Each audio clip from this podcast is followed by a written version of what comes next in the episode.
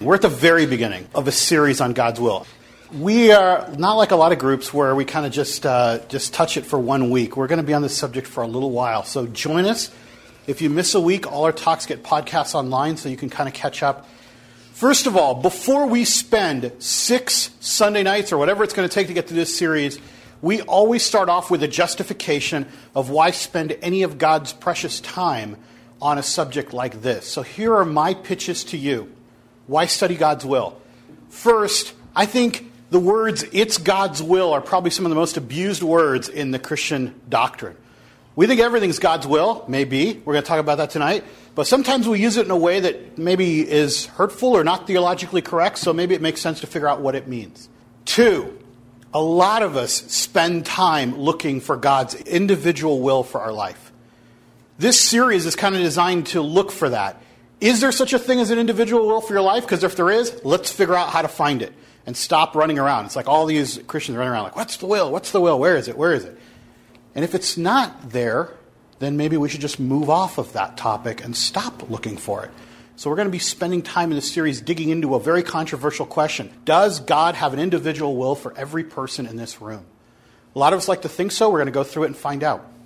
Number three, a lot of Christians have difficulty articulating the tension between saying God is in control of all things, He's sovereign over all things, but I have free will and free choice. And it trips up a lot of Christians, and truthfully, it trips up even more non Christians. And we can't really articulate it well, so we're going to try. We're going to do a little bit of that here.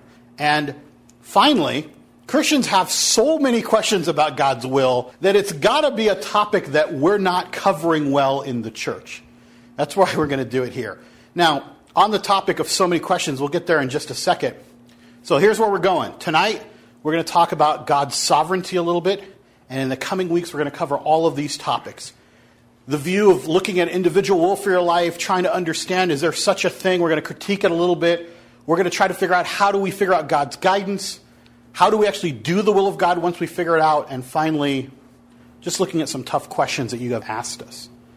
So last week, this is where we started. Last week, we started with what we call the teaser. That's when, in an open forum, we asked you to take out a piece of paper and write down the questions that you had about God's will. Whatever question you had, we collect them and we start to go through them. And the way we set up our series is, of course, we have a direction in the way we're going to go. We're reading a bunch of books, and I'll refer to some of them tonight if you want to join us in those. If you don't have enough reading to do in school, you can read some more books. But these are the questions we asked. Number one, just tell us what questions you have about God's will. Write them down for us. And number two, if you're someone who's seeking out God's will, why are you seeking God's will? Something that we almost never stop to ask. Why do I even care what God's will is? Like, that's not spiritual to ask that question, but we wanted to find out why. Well, here were some of the questions you asked. and uh, just to tell you, just so that you can uh, brace yourself, this is one of three screens of questions. Apparently, this topic has a lot of interest because if you have any reason, if you're sitting there right now thinking, why would I spend time with this crazy group going through these questions? Well, because I can guarantee most of you have these questions. Just to help you out a little bit, for those of you who are a little bit eyesight challenged, I'm just going to read the questions and I want you to just meditate for a moment and think, do I have these same questions? Here they are. What is the definition of God's will? Can we ever know what God's will is? Is there such a thing as the perfect will of God? Where in the Bible is the idea of multiple wills of God? Does God have specific plans, down to the day and down to the minute? How specific or vague, or in parentheses, general, is God's will? Does God's will change?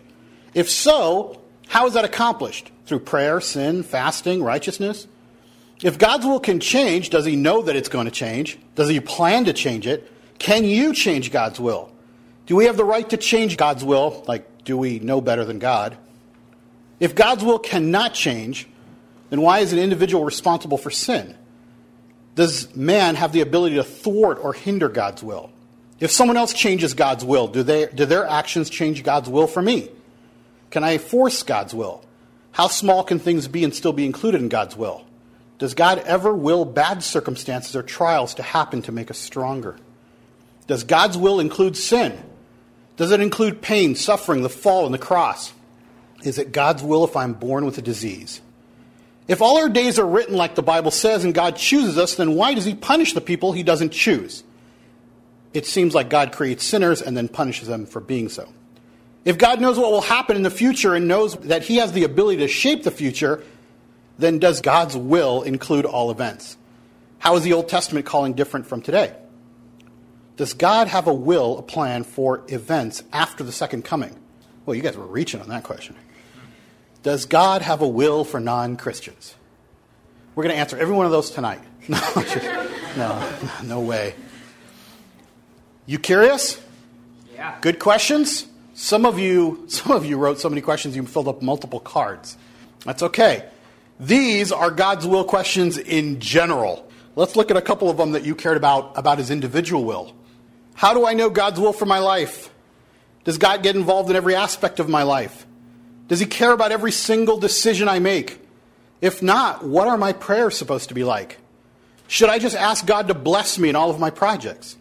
Is there a perfect plan for my life? How can I discover it? What if I don't have a will? Do we all have the same will?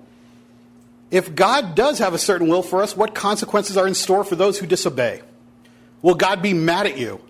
like that. Will God be mad at you if you don't do his will or if you can't figure out his will? How do you know if he calls you to full time ministry? How do we test what God's will is for our lives? Is it a sin or just a preference not to follow His will? Can we pray to change God's will for my life? How can I tell the difference between God's will and my own will? Can my will be God's will? People have told me that God totally wanted them to have something like a parking spot. I don't think I agree. Has anyone ever heard God's voice as a call to do something? Is it true that if I have a passion for something, then it's probably God's will? If something keeps coming up in conversations or on TV, could that be God or is that just a coincidence? Can we discern God's will based on a feeling? If the most important thing is to love God and others, what does that entail? Wow, there's some more questions. And finally, the ones that most of you really care about. Will I ever get married? Does God care who I marry? It's amazing how many marriage questions I got, you know? Does God have a specific person for me to marry, like a soulmate, or are there many positive choices, you know? Does he ask some to remain single? Is there a mate out there for everyone? Well, you guys a little worried or what? What's going on? Was it God's will for me to marry the person I married? Now, hold on a second, because there's only one person I know in here who's kind of married, and I wonder why they're asking. I wasn't here last week. Yeah, well, that. It's disturbing when you're reading this and you find out that your own wife wrote in. Was it God's will for me to marry the person I married? Like, I had this crisis of faith this week. Maybe she wasn't sure. We're going to answer that too. Of course, the answer is of course. Does God have a will for my finances? Is it okay for me to make money and live comfortably? What if what I want to do is a childhood dream, something secular and not something like saving Africa? What's the difference between a search for purpose and the pursuit of happiness? Is it God's will that I eat at Alberto's? well, it is an interactive forum. You're allowed to ask whatever you want, and we'll be trying to answer it. Gosh, that is so much stuff. And it just reinforces once again if we have this many questions, and I got to tell you, some of you in here have probably thought of a few more. And if you do, what I want to encourage you to do is you guys have there's cards in the back. You can write some down. You can email them. If we aren't, if this if this isn't enough and you have one that hasn't been asked, send it into us. What we're going to be doing is trying to understand God's will. Let's move forward tonight. I'm not going to go through them one by one. In fact, we're not going to do that till the end of the series. We're going to spend time in God's Word and see how He answers. Okay? One last thing. We asked, why do you want to know God's will? And I think it's kind of interesting because not many people ask that. It's kind of one of those things in Christianity like, duh, you got to do God's will. Well, actually, why would any of you really want to know? Here's some of the answers we got back from you. God is the wisest being, so it's best to seek wisdom from the source of true wisdom. That's what I call the fortune cookie theory. You know, like, hey, you know what? Better get it from him than anybody else, so you might as well do that. So I can know exactly what to do and won't have to figure it out. That's the lazy man's theory, the lazy woman's theory. Like, just tell me. It'll be so much easier to be able to please God by doing specifically defined acts that He wants accomplished. It's kind of a pure thought. We said last week, maybe God has done so much for us that we could at least say, What do you want me to do in return, if anything? To know that you have a specific purpose, to know your life has a specific meaning to it, There's also a lot of honesty in that one. It almost yearns that we want to have some sort of meaning and purpose in this life. We don't want to just be glorifying God in general. We like to glorify it in specifics. We like to know what it means. And maybe that's something we have to search our hearts for. Are we always searching for significance? Would it be okay if God said, I don't really have any plans, just hang out and worship me? Would we be okay with that? To have freedom and peace of mind so that you can do whatever you're supposed to do and not feel guilty over the thought that you're not doing the will of God. So some of us, maybe we feel guilty that we're missing it somehow. Those are some honest reasons. Okay, here's where we start tonight. We're going to be covering three aspects of God's will God's sovereign will, God's moral will, and God's individual will for your life if it exists. We're not doing all that tonight. We're barely going to scratch the surface tonight as we move through all these questions. Let's start with God's sovereign will. Here's the question if God is sovereign, if God is in control of all things, if his plan must be accomplished the way he wants it to be, how does our freedom work into that? And some of you, that were the questions you guys were, were grappling at. Like, if he ordains all things, then how can he punish me if I don't do the right thing? How does he hold us accountable? That's the question we start with tonight. Here's the first one. Let's be clear. It's impossible for us to fully understand this nature of God.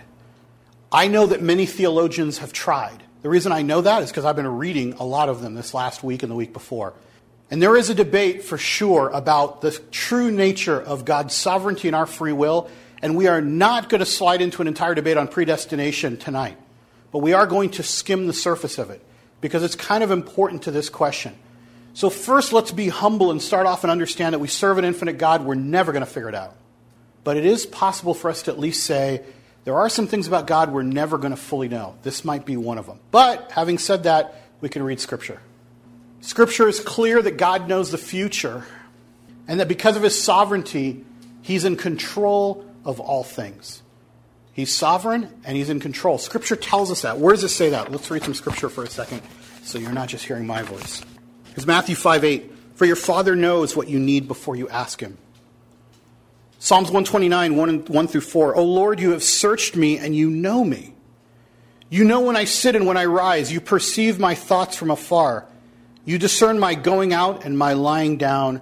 You are familiar with all my ways. Before a word is on my tongue, you know it completely, O Lord. In Colossians, we read, For by him all things were created Things in heaven and on earth, visible and invisible, whether thrones or powers or rulers or authorities, all things were created by him and for him. He is before all things, and in him all things hold together. Daniel 4:35 says all the peoples of the earth are regarded as nothing. He does as he pleases with the powers of heaven and the peoples of the earth. No one can hold back his hand or say to him, "What have you done?" You can agree that God is sovereign? Anyone disagree? So, how do you work out for yourself the tension between God's sovereignty and his free will? You want to take a stab at it? Do you feel that you're free sitting here? Can you make a choice? I think it's a choice. Okay. No one can hold back his hand or say to him, What have you done? Are you saying that your choice can thwart God? Because somebody asked that. Can my choices thwart God's will? Look at this verse. I know that you can do all things. No plan of yours can be thwarted. So, right there, we know one of the questions that's on the screen has already been answered. Can you thwart God's will? What's the answer? No. Can't thwart God's will. But what if you want to do something different? Does that mean that God's going to take over your free will and hijack it and say, You're trying to thwart my will, I'm not going to let you? And if He does that, does that leave you with any free will? Look at Ephesians 1:11. In him we were also chosen having been predestined according to the plan of Him who works out everything in conformity with the purposes of His will. Now, we could get dragged into the chosen part, but look at the according to the plan of Him who works out everything in conformity with the purposes of His will. You see, the reason this is an important question, it's not just theoretical. It's not theoretical because you're going to make a decision in your life, and it depends on whether you believe that God is in control or whether you believe we have some freedom. Look at these examples for a second. I'm going to give you an example. Let's do one about a Christian college. We're kind of here. Consider a Christian college. It launches a capital improvement campaign. and it's finding it difficult to raise money. Some administrators assume that if God wants the new buildings, he will supply the money. Do you believe that? Are you one of those people that says, hey, if God wants new buildings on campus, he'll provide the money. So, if the money doesn't come in, it's not God's will. On the other hand, you have other people in the same university who say, if the money doesn't come in, it might be because we need to change the people in the development office. Maybe we're not trying hard enough. Maybe we need to bring in somebody who's a fundraising specialist. Maybe we're not giving God our best because we're not trying hard enough, we're not asking the right people. What do you think? Which one's right? I was going to say both of them could be right. Okay. Might be that office, but I also believe that we live in God's economy. So, in His provision and in His plans and purposes, this is the will of God. We're certain about it. And they have a meeting, you know, the board of trustees or the board of directors, and they say we're sure that we're we need the funding for this. But then at the same time, maybe they don't have the right people working in those places to help bring in the funding. But it's still God's economy, so both of those would be right. Let me push back for just a second. Would you be comfortable if I took like a big oil drum looking thing and just put it out on the sidewalk and wrote donations for our new science building on it, right? And just put it there and just said, if it's the Lord's will that we raise money for the science building, people are going to come by and just put money in there. And we don't need to do anything else. I mean, we've made provision. The Lord will raise the money and put it right there on like uh, foothill over there, like by the other parking lot. Just walk away. You okay with that? Yeah, Jonathan. That seems lazy to me. I mean, it's like, well, I'm, I'm just going to kind of sit back and relax while God does all the hard work. Trust God, maybe, but sometimes trusting God means investing your resources. And she's like, well, sometimes you do have to make make an investment and put effort um, to take the first step and then have God do the rest and just have, have God take care of the whole thing. Yeah. Yeah. Just like Ricky said, I think there's a difference between trust, trusting in God and expecting that it's just going to land on your doorstep. Just because God can make it happen, but He's going to give you the ways that you will make it happen, not just dump a bunch of money in the bucket somewhere. But look at it from the will of God for a moment. If God didn't want this money to be raised, is it going to be raised? Do you think, does anybody in here think we could raise it? So you guys obviously believe that God is in control at least of things he does not want to happen. If God does want it to happen, it's going to happen, right? You believe that? He either does or he doesn't, right? God isn't undecided. He's not in the middle of going, hmm, I don't know. What do you guys think? I mean, he's probably up there like with a decision, like he knows either he wants it or he doesn't. So if he wants it, you put the drum out there, it's going to get filled. And if he doesn't, it's going to stay empty, right? Or does that just not sit well with you? God always answers our prayers, but not always in the way that we want them to be or that we see. Like, we can say we want the funding for it and put the bucket out there, but there could be something else happening over here and we get the money in a totally different way. So it could still happen because it's His will, but it doesn't always happen the way we want it to or the way we think it's going to. It's very wise. But you think if you really want it to happen, the money's going to come in some way. In some way. So are, would you be looking to fire some administrators who are not doing their job in fundraising, or would you be the one who'd say, look, if the Lord wants it to happen, it's going to happen one way or another. We don't need to be stressed out about how it happens. Yes, but I think as human people stress anyway. Okay, that's, that's true, right? All right, I'm, I want to play the other side of the card. That's my job. All right, go ahead. Yeah, you, I, I believe to, to a certain extent that you have to work for it and you have to be responsible for what you're doing. But at the same time, it's like what happened about all those things about like uh, um, like Moses when God said strike the rock or speak to the rock, or with Peter when he says open the fish's mouth and there's a coin there. Like that stuff that God did, you know, and you didn't he didn't have to work for it. Like God provided, and there was stuff that happened, you know. So I think that I still think it works both ways. But in this case, God's not speaking to anybody because it's true. In those cases, God spoke directly. Philip? if God wants it, I want to be part of doing what He wants. And so I might as well do everything I can to raise the money. And that doesn't mean just sitting out there with an oil drum. That means actually going through all the effort, maybe firing some people, maybe restructuring, like, and trying to do what we think He wants, but still confident that if it happens, if it, He wants it to happen, it will happen without me or not. But I'd rather be a part of it, you know, so I can say, hey, well, like, I at least did something He wanted me to do, as opposed to, yeah, I knew it would happen, so I just let you do it. Okay. The other, the other example I was going to raise is very similar to that one. Let's say you're a missionary trying to decide whether I should go to this country or not. You're praying, Lord, do you want me to go to Thailand or not? Should I go to Thailand? And you're having trouble raising funding to go. Is that God closing the door, as some of us would say? Or are you just not an effective person? You don't know who to reach out to and talk to? I don't know that there's an answer. I will point out this, though. Whether you believe that God is in control all the time and will just work things out the way he wants, or whether you believe that our human effort somehow needs to be involved, the funny thing is people tend to switch depending on the situation. We're never one or the other. Like the university that would say, oh, no, no, no, we can't just leave it up to God. we got to go out there and get really, really busy. When someone is sick and dying in the hospital, they go, let's leave it up to God. Because we are inconsistent. And it's partly because we have a hard time understanding God's will and our free will and how they work together. Let's go back to this for a second. We have things already, we've established some things. We're never going to fully get it, so it's okay if we're uncomfortable and it's gray. Number two, it's clear that God knows the future and controls all things. Scripture says that. But it's also clear from the Bible that He does not take away our free will. Here's some verses that actually explain that. Like James says, when we're tempted, no one should say that God is tempting me. God cannot be tempted by evil, nor does he tempt. But when each one is tempted, it's by his own evil desire he is dragged away and enticed. God is giving us freedom. Joshua stood in front of the people and said, But if serving the Lord seems undesirable, then choose. That means we have a choice on how we react to God's invitations. Choose for yourself this day whom you will serve whether the gods of your forefathers or the gods of the Amorites in whose lands you are living. But as for me and my household, we will serve the Lord.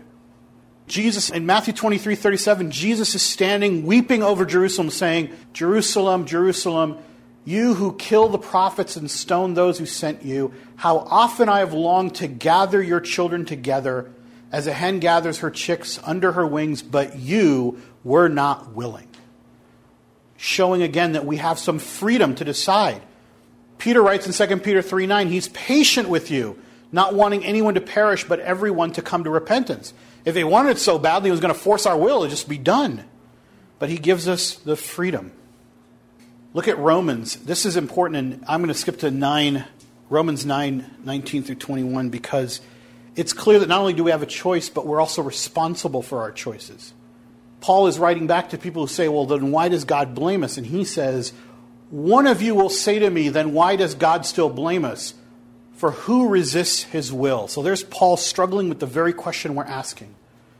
But who are you, O man, to talk back to God? Shall what is formed say to him who formed it, Why did you make me like this? Does not the potter have the right to make out of the same lump of clay some pottery for noble purposes and some for common purposes? Think back to our friend Job who's struggling with God saying, All my friends are telling me that the reason this is happening is a lot of these crazy reasons. What's the reason? And God doesn't give him a reason, just says, Who are you? Who, where were you when I formed the earth? Like, that's the answer he gives him, like, I am God. Like, you're asking? Just to tweak our thought just a last little bit here even in Acts, look how close these verses are 1348 and 14.1. They're like four verses apart. There's an instance where God has called people to himself, and there's an instance where we have free will to choose so close together.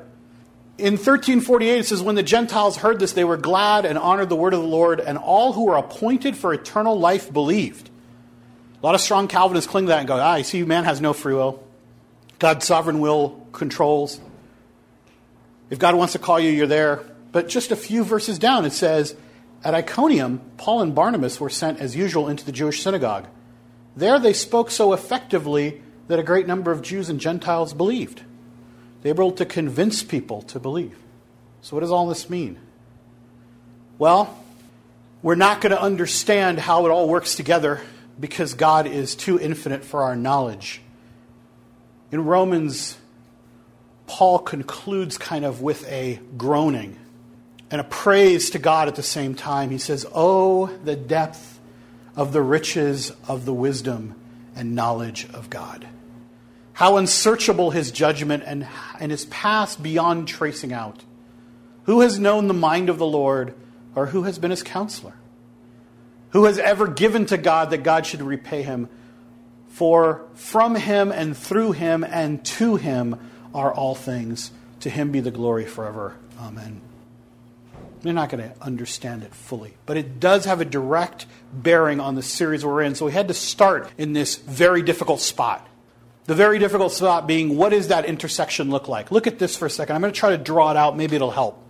If you put sovereignty on one end of this time frame and free will over here, there's a tension, a natural tension. In Scripture, there's a tension. So all of the church for 2,000 years has been trying to figure out what's the correct tension. How do we solve it? We're going to solve it tonight. We're going to 2,000 years. We're going to do it right here. what's the right tension? You see, if you're an extremist on this side, you emphasize God's sovereignty only. There's, a, I mean, we're talking about extremes now. You believe that God has predetermined everything. We have no real free will. So if you're searching for God's will, stop. He's already predetermined everything. Everything you do is His will. So don't even worry about it. Just stop. Yeah. God has predetermined everything. Does it trouble anybody? Any, oh, who's troubled? Tiffany, why does it trouble you? In my personal perspective, it puts God in a box. Doesn't it put us in a box? It just makes us seem like robots, you know, where God just pushes the button and we go, we stop, you know. I mean, I believe that there should, you know, God is a relational God. And I don't see any relationship, you know, in this extreme. All right, who else is it trouble? Who else was raising a hand? Why does it trouble you? Doesn't it say in the Bible, like multiple times, it says both ways, but it says that we have free will? Yeah. We just looked at some of the verses that are talking about choosing and choice and ability to, and we're responsible for our moral decisions. So, yeah, biblically, you'd have a problem with it. What was your comment? I don't like that if it's already predetermined, then some people could already be predetermined that they're going to hell. Yeah. Like we want a fair God. We want a cool God, right? Not one who's already decided, like from the beginning, like you people know and you people yes. But a lot of you had this question on your card. Like that one that said, if he makes certain people and he already chooses not to choose them, like, isn't he creating people just to basically send them to hell? That troubles us about God. Although some Calvinists would say that's exactly right, but we're going to struggle with that a little bit. Uh, you're, you're in the right place. I don't mean to make fun of the comment. It's actually probably the thing that troubles me the most about this view. Here's the problem there are verses on both sides about the whole debate over are we just predetermined and predestined and what does that mean? Or do we still have some sort of choice in the matter? So, to be fair to all the people who are like, wait a minute, I will say there are verses on both sides. And that's why people have been arguing for, for 2,000 years about this. So clearly, some of you have a problem with him being so over here that everything's predetermined. The one that troubles me is does that mean that we're predetermined to sin? Does that mean we're predetermined to fail? Predetermined to fall? I mean, maybe it depends on what you mean by the word predetermined. But let's just take the word predetermined out because it's such a loaded word. Does God control every decision to the point that he controls us sinning against his will? Wow, that's kind of a tough extreme if you think of it that way. But look at the other extreme. What if you're over here? There are actually people who are so wedded to free will and believe it's the greatest among all the things we should champion that they actually say, I'm going to try to say this fairly, you know, I'm already thinking it's a little bit goofy. they actually believe that God is waiting with bated breath to find out what's going to happen in the end. That takes away God's omniscience. Like God is sitting there thinking, what's going to happen? I wonder. I wonder how many people I'm going to get up in heaven. I don't know. Like this is stressing me out. And he's waiting for time to happen. Does that trouble anybody? Yeah. Well, I mean, he's God. It's like he is the creator. I, would like to hope that he's in control of something. Yeah, would you want to worship a God who didn't know what was going to happen? Anybody else troubled by this? Yeah, Tiffany. Uh, to me, it just it makes as if God is playing a guessing game with himself. You know, he I believe that God should know know things to a certain degree. He's stressing over what's happening next. Yeah, it makes our God much smaller, I think. I agree with you. I think there's a balance right there. I don't know what it is, by the way. I have a book. If you want, I will recommend it to you, just to show you that we do, we do so much research for these talks. But there is one, one book called Predestination and Free Will. It's four theologians debating four different points on this continuum. If you're a person who wants to go deeper into understanding the role of God's sovereignty versus free will, I'll recommend this book to you. Come talk to me, pick it up. It's tough, it's theological, okay? It's not an easy read, but it will take you much deeper than I will in the next two minutes. But here is what one of them says that I think is the most convincing.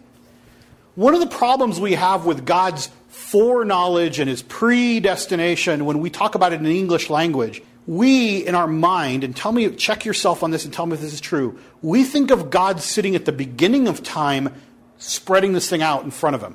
And we forget for a moment that God is beyond time and is eternal and does not have time. One of the ideas that I really liked out of this book is that his knowledge of things and his determination of them happen simultaneously at every moment, every instant. Like to God, there is always now. There's not then and tomorrow because he doesn't have time. Now, if that doesn't boggle your mind, read the book because I spent so long trying to understand it. And what I come down to is I think there are some middle grounds here in between an extreme that says that everything's been predetermined, like we're in control, like a robot, and that God doesn't know what's going to happen and he's just standing there waiting. Just, and most people are somewhere in the middle where they're struggling between how much freedom do we have versus how little do we have. And it's a matter that we have some, but maybe not enough. Read this book if you want to go deeper. But here's where I want to take you tonight to close. We know that God is sovereign. We know we have some free will. I said from the beginning we're not going to figure it out. And since this is not a nine week series on predestination, we're not going any deeper than we are right now. We're in a series on God's will. So, God's sovereign will, God's moral will, and God's individual will for our lives. Tonight we covered sovereign will. The real question you should be asking is if it's so complicated and there's this sovereignty and free will, what does that mean for me trying to figure out God's will for my life? And here's what it means whatever relationship between sovereignty and free will there is, we're never going to figure it out for two reasons. One, it's mind boggling from an infinite God. And number two, God's not going to tell you anyway. So don't worry about it. And by the way, I wrote down here that one thing that almost all theologians agree about, whether you're on the there is an individual will side or there's not, all seemingly, there's always some exception out there, but most all agree that God's sovereign will, we don't know until it happens. We just know that He's in control of all things for His ultimate plan. You don't need to sit around going, Oh Lord, reveal your sovereign will to me. Because He says, the secret things belong to the Lord our God. The things revealed belong to us and our children forever, that we may follow all the words of this law. So you see that I say that we'll never figure out His sovereign will in advance. We'll always know as it passes what has happened. We go, that must be what the Lord wanted because it couldn't have happened without it. The only exception to that is when the Lord tells us in advance what He's going to do. We call that a prophecy. It's the only exception that I've found. And that's what he means by he says the secret things belong to the Lord, but the things revealed, the things that the Lord tells us, those are for us like promises, so we can be sure of the Lord's word. When he tells us a prophecy like in Isaiah that happens in the time of Jesus, then we can be sure because it's like, wow, you told us what you were going to do, and it happened. Not just one, but over 300 different prophecies of what he was going to do just in Christ alone to give us assurance that unless somebody rewrote the whole Old Testament really fast, we know that his word is true and that his promises are true. Go back to Romans again. Oh, the depths of the riches of the wisdom and the knowledge of God. How unsearchable, meaning unknowable. You can't figure them out. How unsearchable his judgments, how his paths beyond tracing out. You can't even figure out where he's going. Who has known the mind of the Lord, or who has been his counselor? So if you have freedom or you don't, if this is all an illusion, he's controlling everything, or you have absolute freedom, it almost doesn't matter because, in terms of trying to figure out God's will, his sovereign will, his ultimate plan for everything, the way he's going to work it all out, we can't know until he does it. We just can imagine God just looking at every single choice that's made of all the people that are alive every second of the day. Think of what that puzzle would look like. And God is sitting up there going, I could solve this in two steps to get what I want out of this. That's how smart I am and how big I am. He's looking at everything. It's like an infinite map. Well, it's not an infinite map, but it's a pretty big number of all the decisions of all the people who've ever lived. And he looks at it and goes, No problem. Still going to work out exactly the way I wanted it to. Is it because he's controlling it? Or just because he knows? Because he's so smart? Because he's so powerful? Because he's shaping it all? That's where you guys can stay in the tension a little bit, and we can talk about it afterwards, but it really won't matter in terms of you figuring it out because God's sovereign will is kept from us until it happens.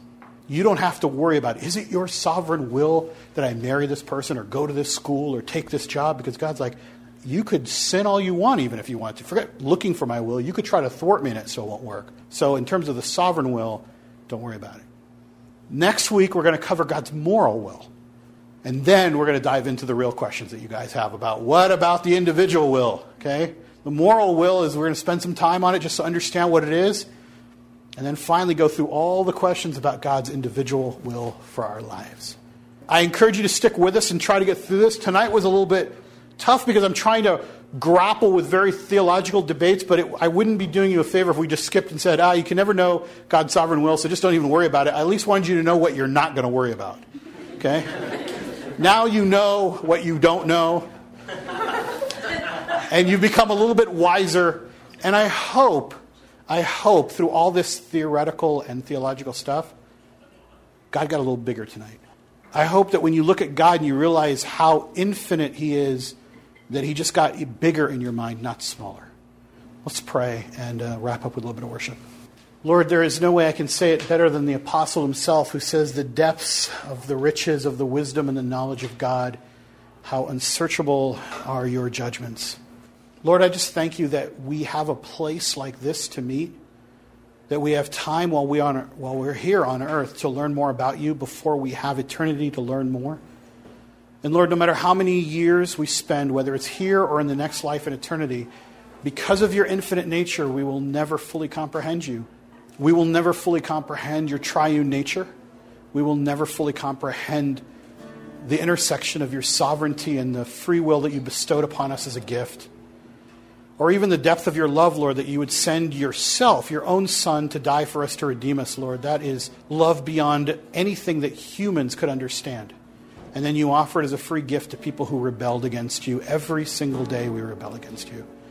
Lord, these are unsearchable, unfathomable things, and we lay them tonight at your feet. Our joy, Lord, is just that we get to talk about them, debate them a little bit, and that, Lord, you entertain them, and that you look down from heaven at your children who are just seeking to know you better. Lord, be magnified in our minds, in our eyes, in our hearts. You are a great God, and I pray tonight, Lord, that your Holy Spirit just be in this room with us as we worship you now. Hopefully, you've gotten just a little bit larger in our minds. Pray this in your name. Amen.